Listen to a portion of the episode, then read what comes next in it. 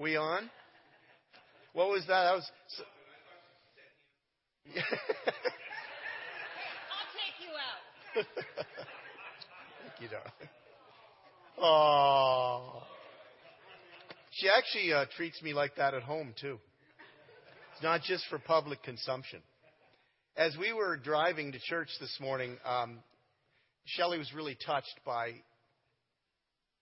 what happened for that family, and uh, I was too. And she had an idea. She said, "How about uh, all the profits on the sale of the book for the next two Sundays into Thanksgiving go to that family to continue supporting them?" So uh, Stuart has a bunch of copies of this book, "Is God Religious? If not, why are we?" which I will be teaching from this morning. And so, whatever profits come in for the sales for the next little while are going to go to that family in Ethiopia. And um, Christmas is coming.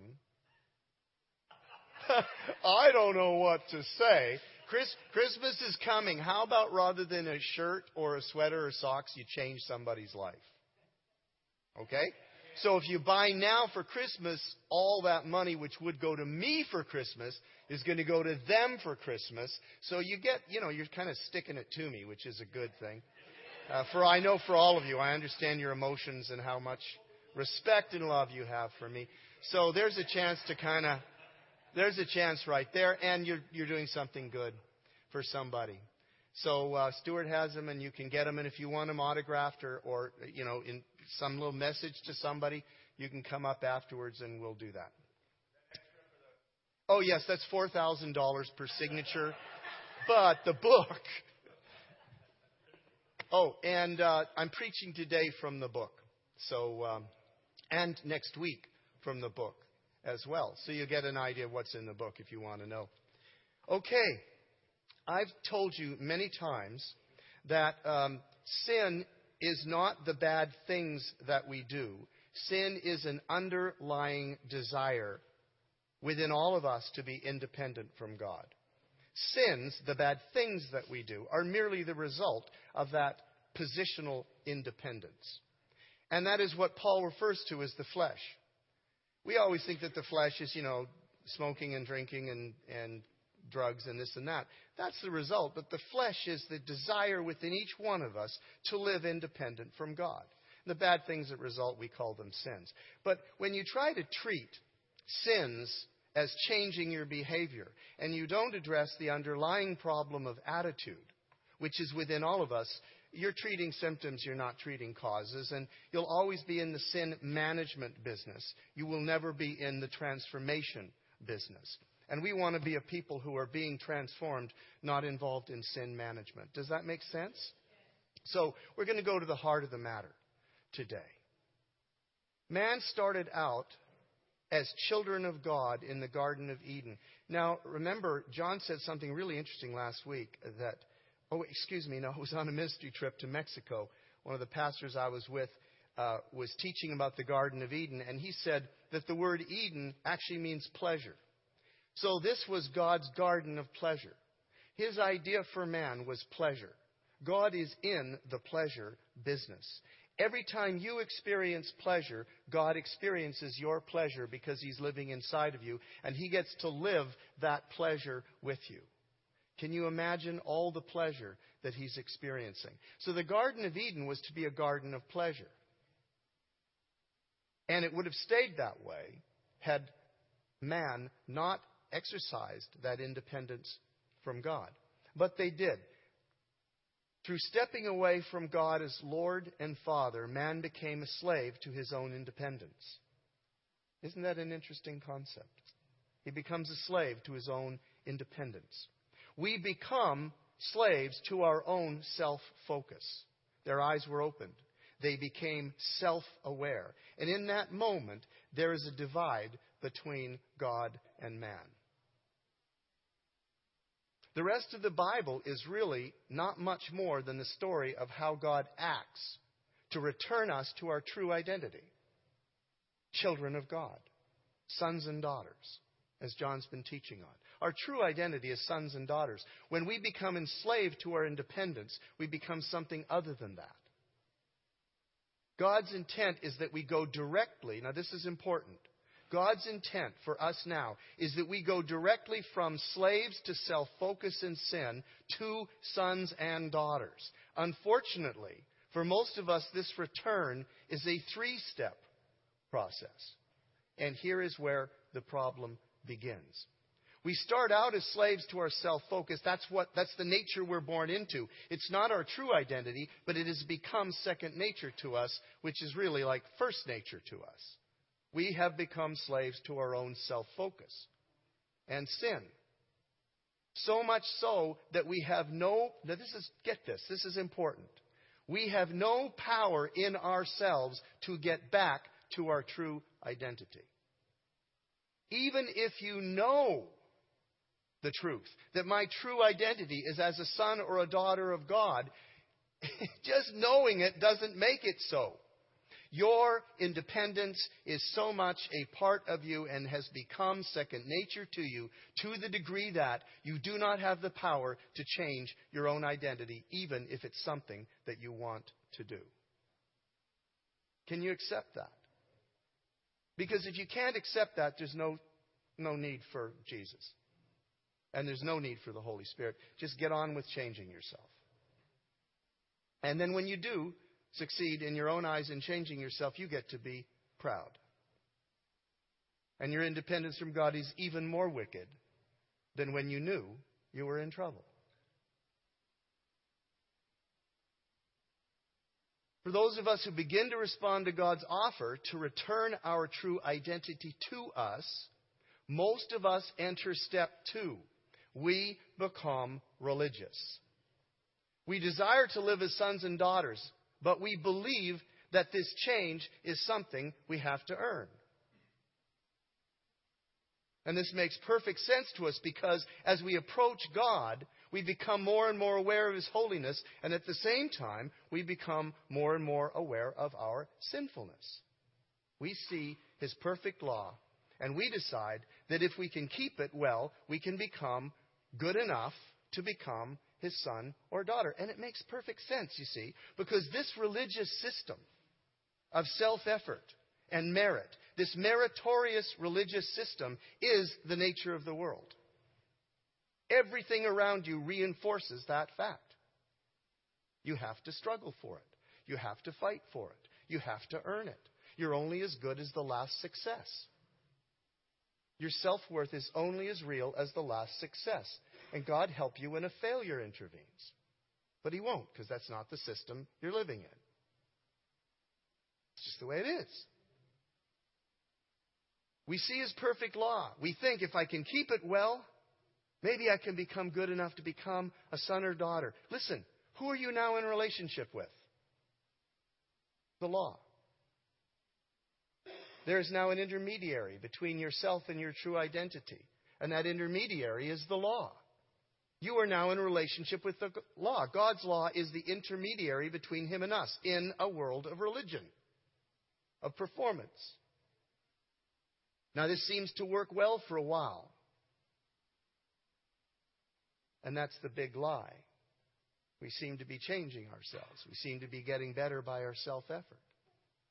But the burden of perfection, which is our Lord, our God, is too much for even the best of us. And eventually, we realize we are slaves to law. We are under law. We are living in a legal relationship. And this is a miserable existence. Just ask Israel. Now, here's the sad thing many Christians never go beyond the experience of this intermediary identity. They move in their minds from slave to self and that sin nature into a relationship of servants and workers for God who are earning their standing, their place. And for many of us, we never go beyond that. That is not our true identity, and that is not God's will for us. So, how do we change our identity from merely conscientious yet failing servants to successful son or daughter? The short answer is you, you can't. You don't. You, you can't do it. I've already said that. You cannot bring about this change of identity through your own efforts or even your own choices. How does this process of transformation, return to our true nature, occur? We're going to begin to look at this process. And we're going to begin with 2 Corinthians chapter 3 verses 7 to 18. If you have your Bibles, open them and we're going to work our way through this chapter and make some really really interesting observations. So I'm going to start reading it for you and it's coming up on the screen, so if you don't have your Bibles, you're you're not uh, out in the cold. Are you ready? Do a little Bible study? It's going to be a serious little inductive moment here. It's going to be special. Here we go. Now, if the ministry that brought death, what is the ministry that brought death?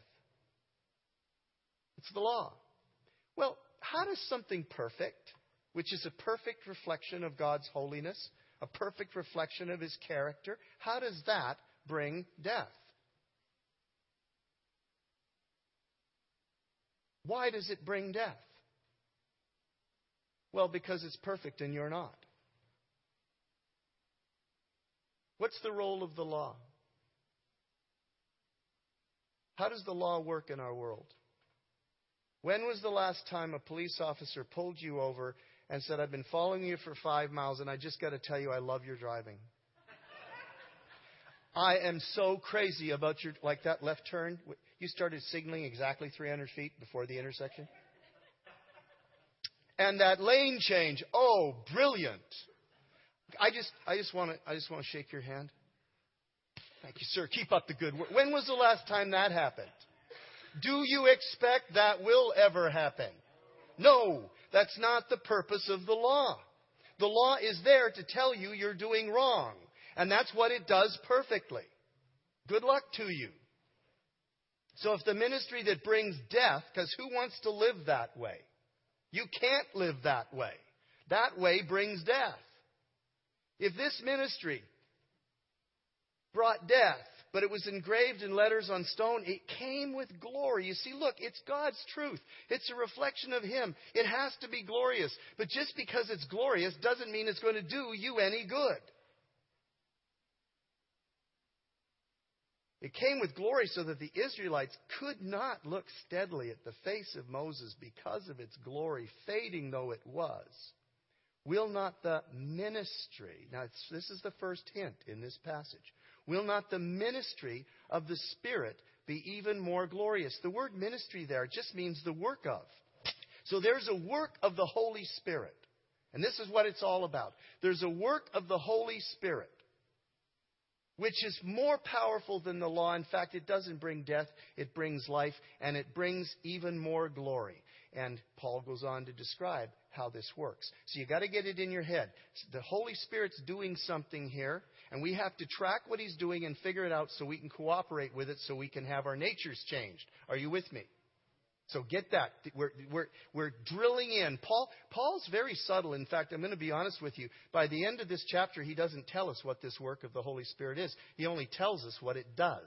But there's another few verses we're going to look at where he tells us what it is, and then understanding comes, and then we know how to cooperate with it.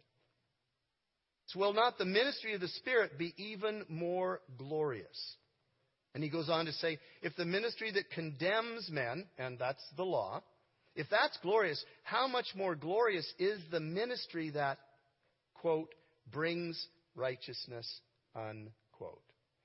Now, folks, this is an amazing thing because this is a work of the Holy Spirit he's describing, and it brings righteousness. And yet, when I was brought up as a Christian, I was told that my righteousness comes from Jesus Christ on the cross. And it does. But the work of building this righteousness into you and making it real within you and it shining out from you and it transforming you is not Jesus' work, it's the Holy Spirit's work. Amen. Interesting. This ministry, the thing that he does, actually brings righteousness to you. He is your sanctification. Another way of looking at it would be to say Jesus is your justification, the Holy Spirit is your sanctification. He makes this righteousness operational and real in you. Now, is that important, guys? Might we want a relationship with the Holy Spirit?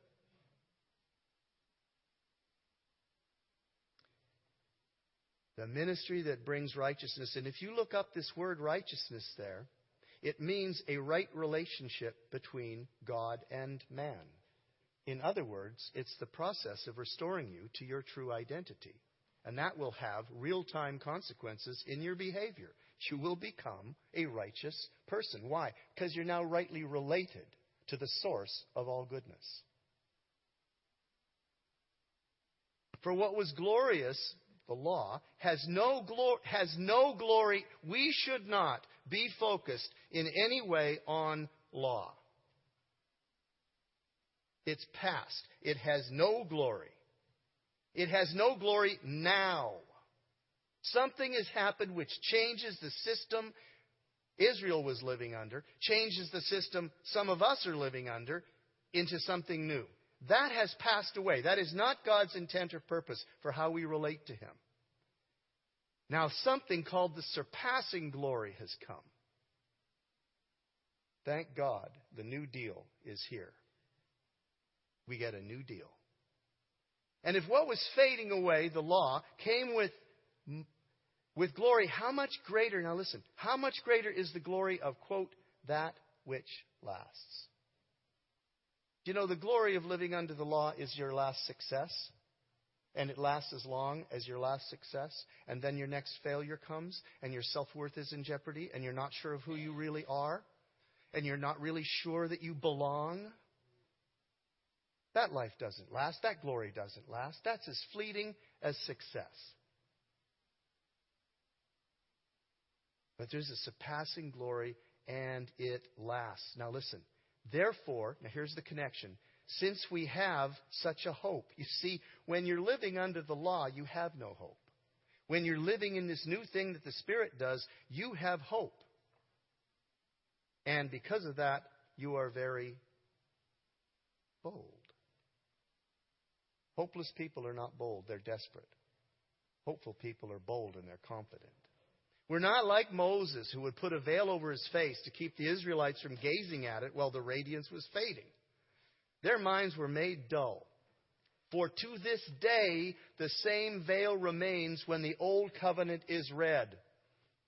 Look, here's life under the law. This sheet contains all of my sins from this morning. It's three pages long. This is just the bad thoughts I had since I got up and got here at church. The, the really bad stuff. You know, like just grades, you know, like Mark, you're normal, just you're an idiot normally, but look, this you're really an idiot here. Boy, there's no way God can forgive this. He's not. Oh, this look, this is like this one goes on. There's yellow all over. When the old covenant is read, a veil covers their face, and all they can see is themselves in the reflection of the law. It clouds their vision. They cannot see God clearly because they're in relationship with the law. And Satan hangs this before you every morning when you get up, and every night when you go to bed, and every quiet moment you have, he hangs this in front of your face and says, This is your identity. Hello? And that brings death.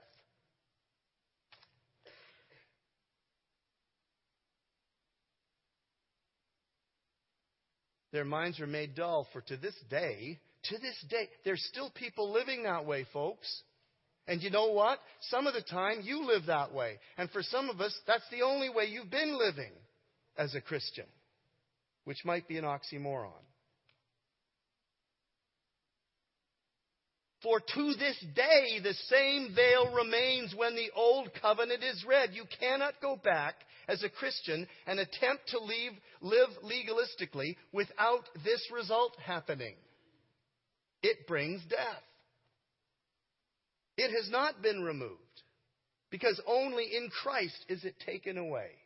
You can't do this for yourself, He has to do it for you. Thank God for God. Thank Jesus for Jesus. Thank the Holy Spirit for being the Holy Spirit. Even to this day, when Moses is read, a veil covers their hearts. But whenever Thank you, God. Whenever anyone turns to the Lord, the veil's not taken away until you turn and look at Him. When you turn and put your focus on Him and not on the law, all of a sudden, the veil of the law is taken away. And whenever anybody turns to the Lord, the veil is taken away. Now, the Lord is the Spirit. And, and this is great, huh? And where the Spirit of the Lord is, there's freedom. Amen. There's freedom. It's freedom from two things. It's freedom from life under the law, and it's freedom from your old nature and your terminal self focus. If that is not good news, there is no good news. And we who with unveiled faces, this has been removed. We do not have veiled faces. We who with unveiled faces, and the Greek for unveiled means open and transparent. There is nothing between us and Jesus' face.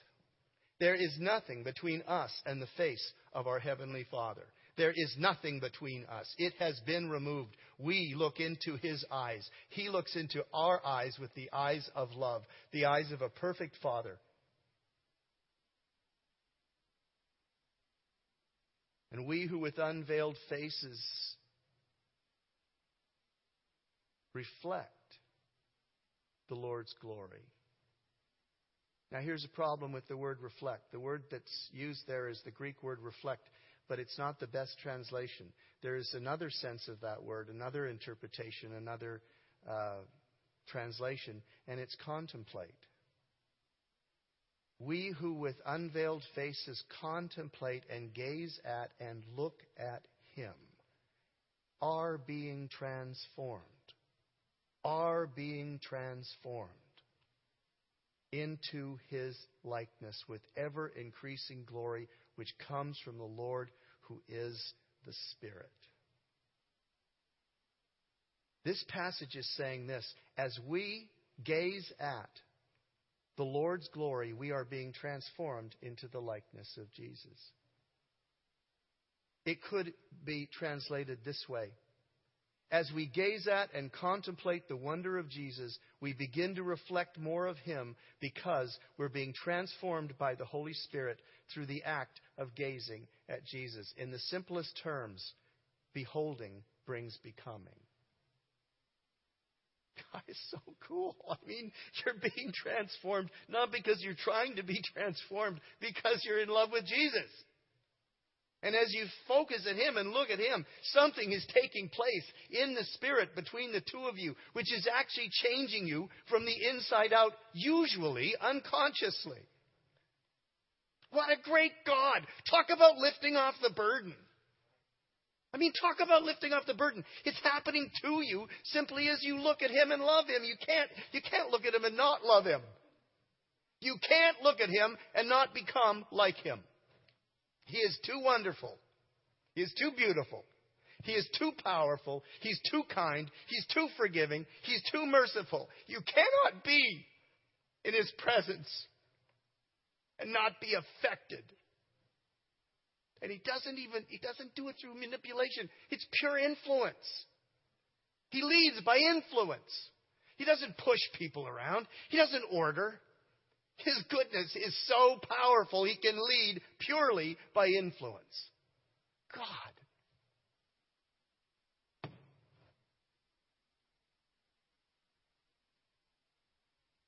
He's absolutely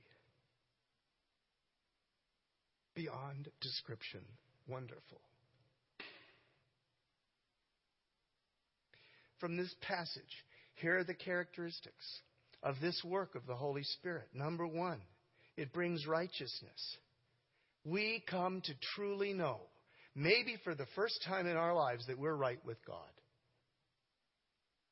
That we belong to Him.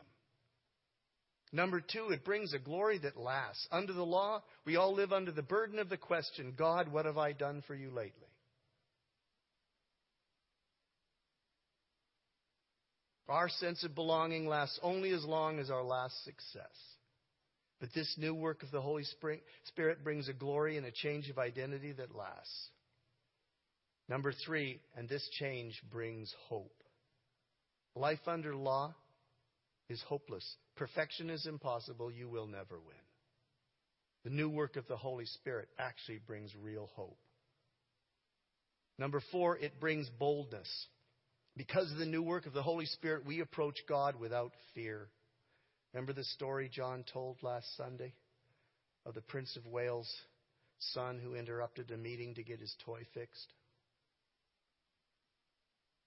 No servant could ever do that. No employee could ever do that. No one would dare to do that. Only a son or a daughter can do that. I remember reading the memoirs of, I think it was JFK's children. It was a long time ago. I might have the president wrong, but I think it was JFK's kids. And they were asking them, what was it like to grow up as the president's child with the most powerful man in the world? And the kid said, uh, I don't know. He was my dad. He said, I played in the Oval Office. We used to play with our toys on the floor and the carpet in the Oval Office. There's the Cuban Missile Crisis taking place. It's the closest America's come to a nuclear exchange. We're on the edge of a knife. And these kids are playing on the floor of the Oval Office, and all they understand their dad to be is their dad.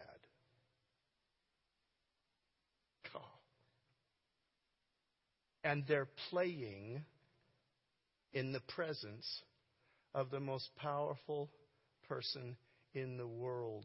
If that isn't a picture of us with God, I don't know.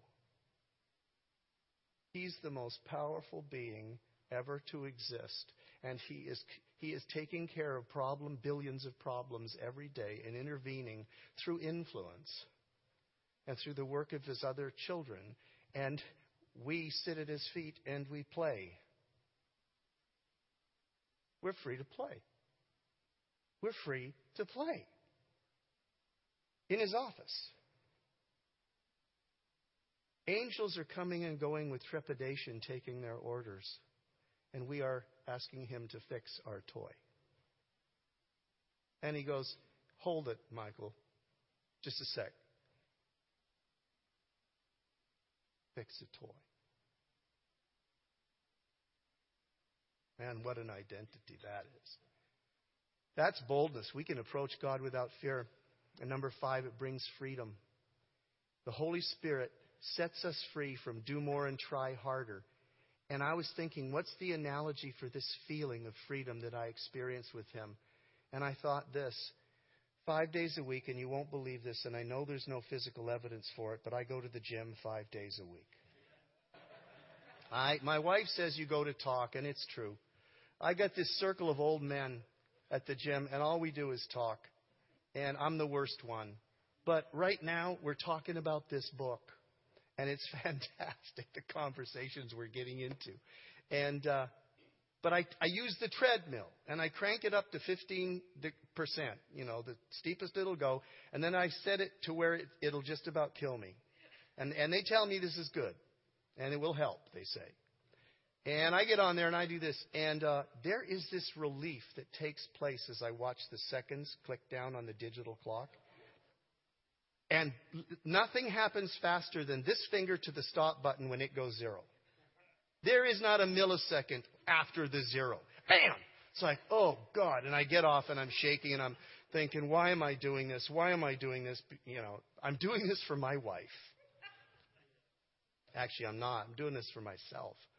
And uh, that relief that comes when you step off the treadmill at the zero is the freedom that comes when you step off the treadmill of life under law. And the minute you step off that treadmill, he's standing there with his hands open to embrace you as a son or a daughter.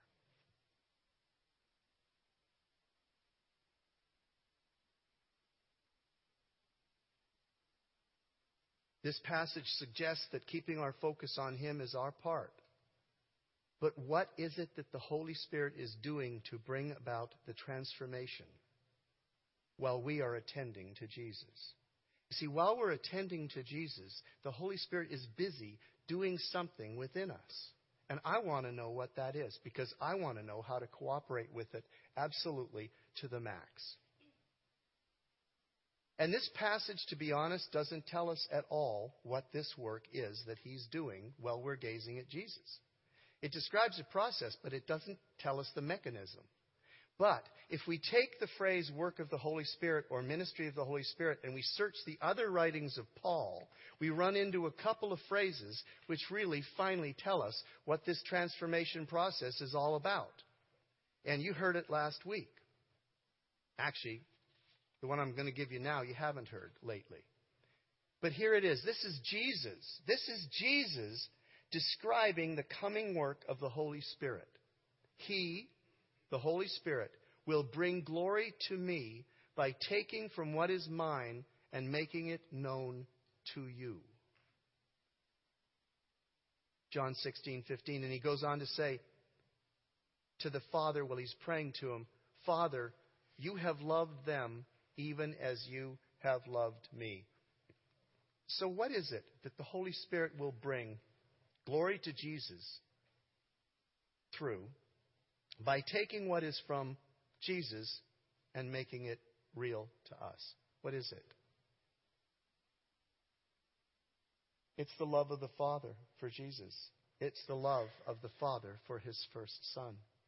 How perfect is the love of God for Jesus?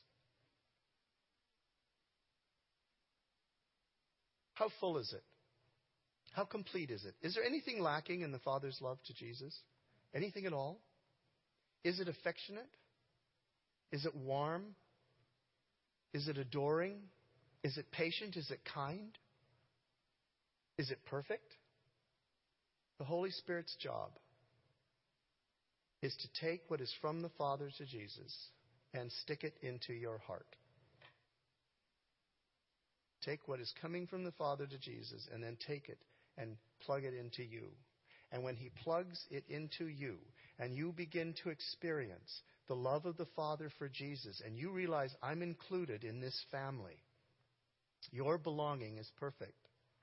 And you begin to be transformed by the infinite power of love.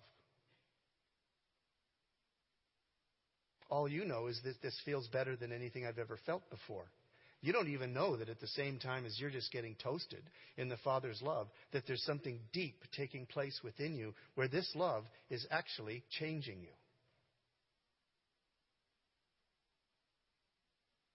It changes our identity from slave to sin, and slave to self focus, to child of God. The eternal, perfect, limitless love of the Father for Jesus is made real to us, and it transforms us from the inside out. It is so powerful, it actually changes our nature from sinner to son or daughter. It meets the requirements of the law so perfectly that we can bypass the sad second stage of religion and go directly to our new identity. From servant to son or daughter. And Paul calls it the spirit of adoption. And if that isn't perfect, I don't know what is. Because we are made family. We are made into family, His family. You did not receive a spirit that makes you a slave again to fear. When you're living under law, you live in a constant fear of failure and punishment. But you received the spirit of sonship, the spirit of adoption. And by him we cry, Abba, Father. And the Spirit himself testifies with our spirit that we are God's children. And John says, How ridiculously absurd and lavish is the love of the Father that we would be called his children. And that is who you are. That's a, quote, that's a direct quote from John. And that is who you are. That is your identity. And here's how it works the Holy Spirit takes the love that the Father has for Jesus and He makes it real to us at the deepest level possible, at the core of your identity. And this love has the power to transform our nature from being self centered to God centered. The change is so deep and complete that we actually become new creatures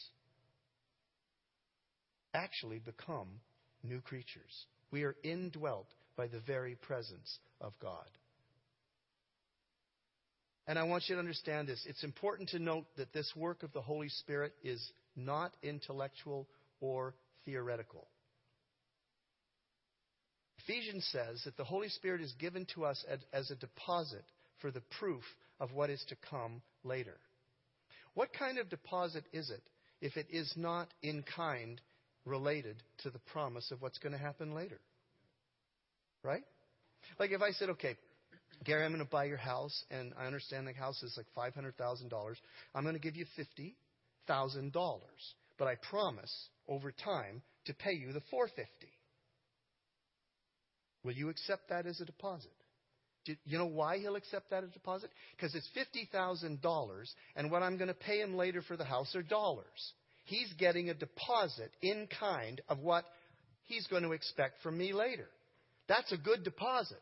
That convinces him he's serious. He's putting 50K up and he's going to pay me the rest. If I came to Gary and I said, Gary, I want to buy your house uh, for $500,000 and I'm going to give you I'm going to give you a couple of nice shirts. Will you take these shirts as, as a down payment for the 500000 I'm going to pay you later? They're not that nice. Listen, if the, if the deposit is not the same as the thing you're going to get later, but a little bit of it, if it's not the same in kind, it's no deposit at all, is it? So when the Holy Spirit comes along to gives you a deposit of what's going to happen in heaven, it better be the same as what's going to happen in heaven. Maybe not as much, but it's a present payment of a future reality. Hello?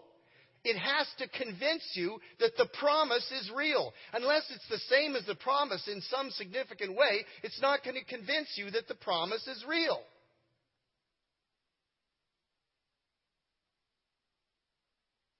The promise is that we are going to be sons and daughters and spend eternity with our family in heaven. And every day is going to look like Thanksgiving. That's the promise. Now what better now what does the deposit need to do to convince you that the promise is real? It better be an experience of belonging. It better be an experience of His love. It better be an experience of Abba Father. It better be an experience of the Spirit of adoption. If it doesn't do that within you now, it's no proof of the promise for later. Hello? So it is not a theoretical or intellectual understanding. I hate intellectual Christianity because it attempts to turn something warm and beautiful into something that is nothing more than a good idea. You are not transformed by good ideas. The deposit he's here to give you is an experience of the Father's love. And it isn't just a little bit, it's an experience of the love God has for his son Jesus. So you should expect something. And you should say, if I haven't had it, I need it. And you should say, God, I want it. I'm coming to you to get it. Give it to me. My spiritual director. She's dead now. She was a Catholic nun. She entered the order when she was 18 years old. She was a legalistic, bitter, nasty little person. No, I'm telling what she told me. Now, when I knew her in her 60s, oh Lord, closest thing to God I'd ever been with. But she told me when she entered the order, she was just nasty, crabby, legalistic, judgmental little jerk. She said her family was glad to get rid of her. Let the church have her. And she went on being a nun like this for a couple decades.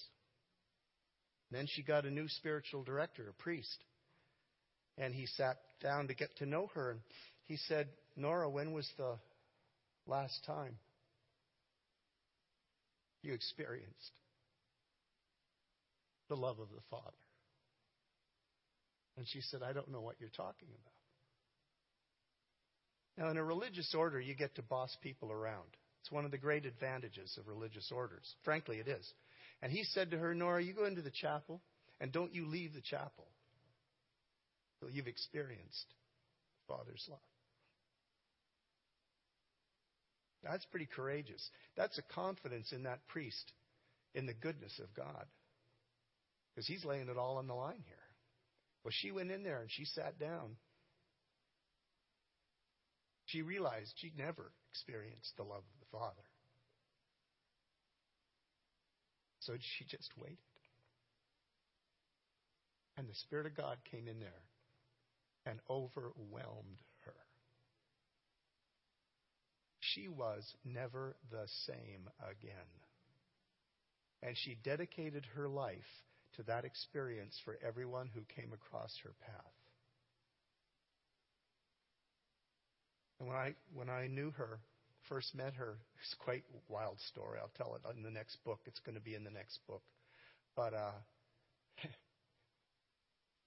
I met her by accident, Holy Spirit accident. And we began to talk. And I began to talk about my life, which was a servant in God's world, an employee in his business.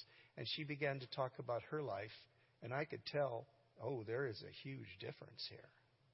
I said, You know, when you talk about the Lord, I said, You're on a first name basis with him, aren't you?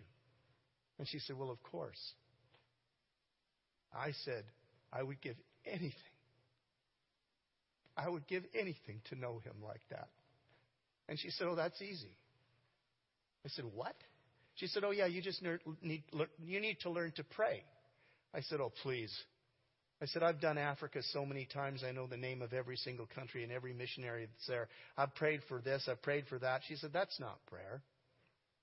That's not prayer. I mean, you need to learn to be with God. You need to, you need to know how to be with Him. I said, I don't know what you're talking about. And she said, That's the problem. And we embarked on an 18 month adventure together come into the presence of God. And she told me I had to pray an hour every day, every morning. She taught me to sit still. I almost died. It was horrible. She gave me these things to meditate and contemplate on. It didn't do me any good. About three or four months went by, and I was becoming quite discouraged. I'd been up late the night before, and uh, I was dog tired, but I was doing my prayers. Doing my prayers, which is not praying at all, by the way. That's the law. But I was conscientious. So I'm sitting in my back room. Never had an experience of God's love. Never.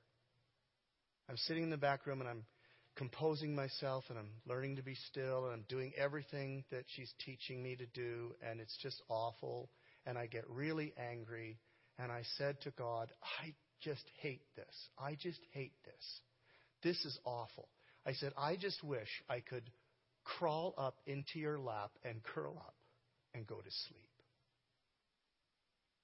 And across the room, the other side of the room was this massive pillow that I had made for watching movies and stuff. It was about four and a half feet by three feet, stuffed with foam, like seriously comfortable.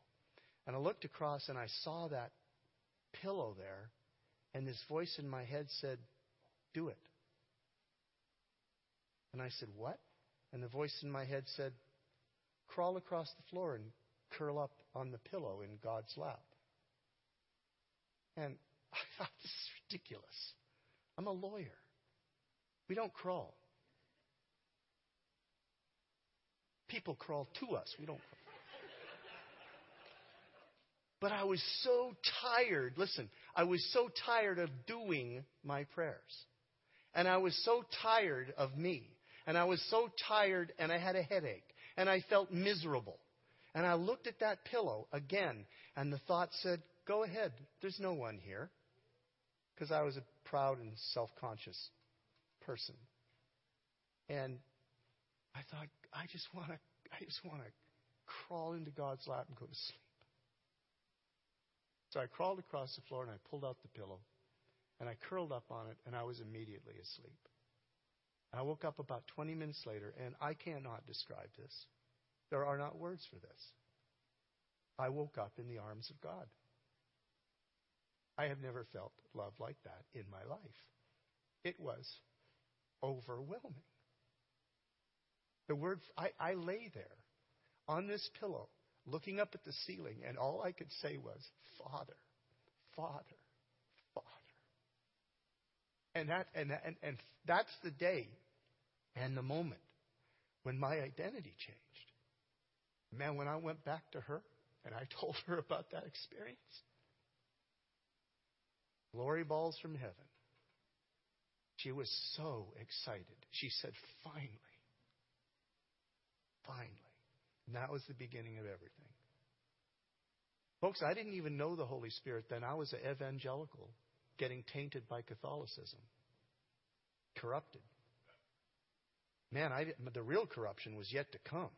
Speaking in tongues. I mean, good Lord. But I'll tell you what, the seminal experience of my life is that. It wasn't what came later with the power of God through the Holy Spirit for giftedness. It was identity. It was far deeper than giftedness. Giftedness merely comes out of identity. In fact, giftedness without identity is very, very dangerous, very corrupting.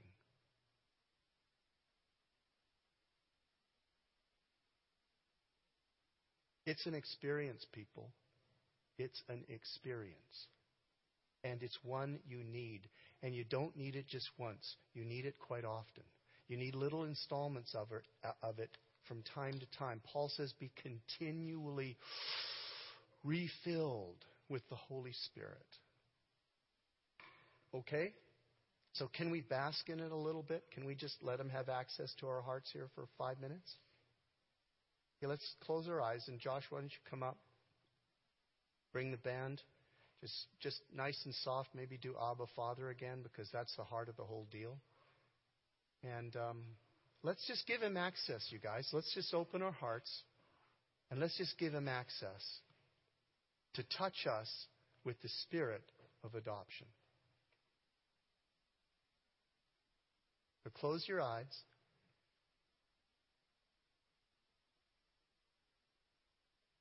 In fact, don't start singing until I'm done. I just had a thought what we're supposed to do. So close your eyes. We're going to do a Bible meditation. I'm going to lead you through a, a little passage of Scripture. Close your eyes.